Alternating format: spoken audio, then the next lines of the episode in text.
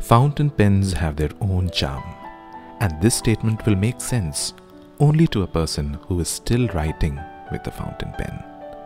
At one time when we were kids, we all must have used this ink pen, messing up our little fingers and notebooks with blobs of ink drops, unexpectedly ruining all our work.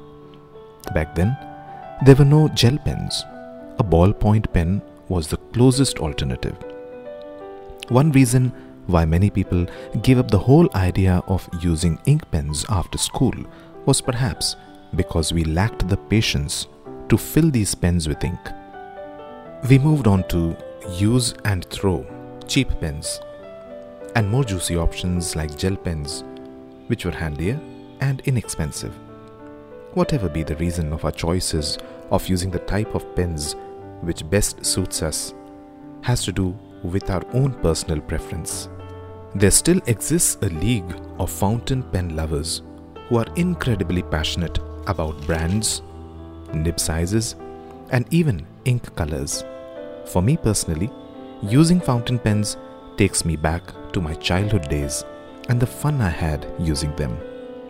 In all these years, I have never held on to or collected ball pens or gel pens, but I am a fond collector and fountain pen lover, and I use them till date.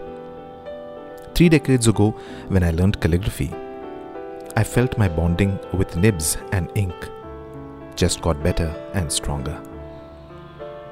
From 40 rupees pens to Mont Blanc, I love using ink pens for my daily writing and usage.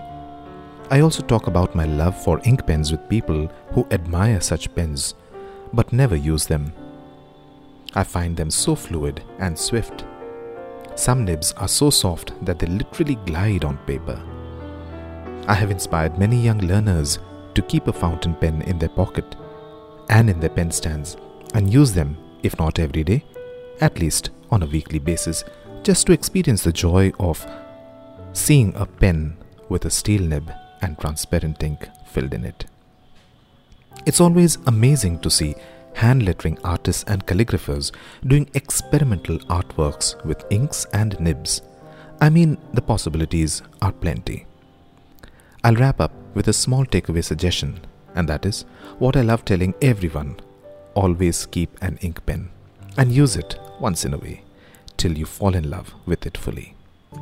Thanks to the Indian market, you can get genuinely good ink pens at student-friendly prices, fully affordable and refillable. If you're still not inspired, watch some YouTube videos of ink pen enthusiasts unboxing pens, and I'm sure you will find a new love in fountain pens. Happy writing and happy inking. You are listening to my Spotify channel, Muse With Me. Stay tuned for more podcasts and let us know what you feel about it. Drop us a mail at melven@readofmail.com.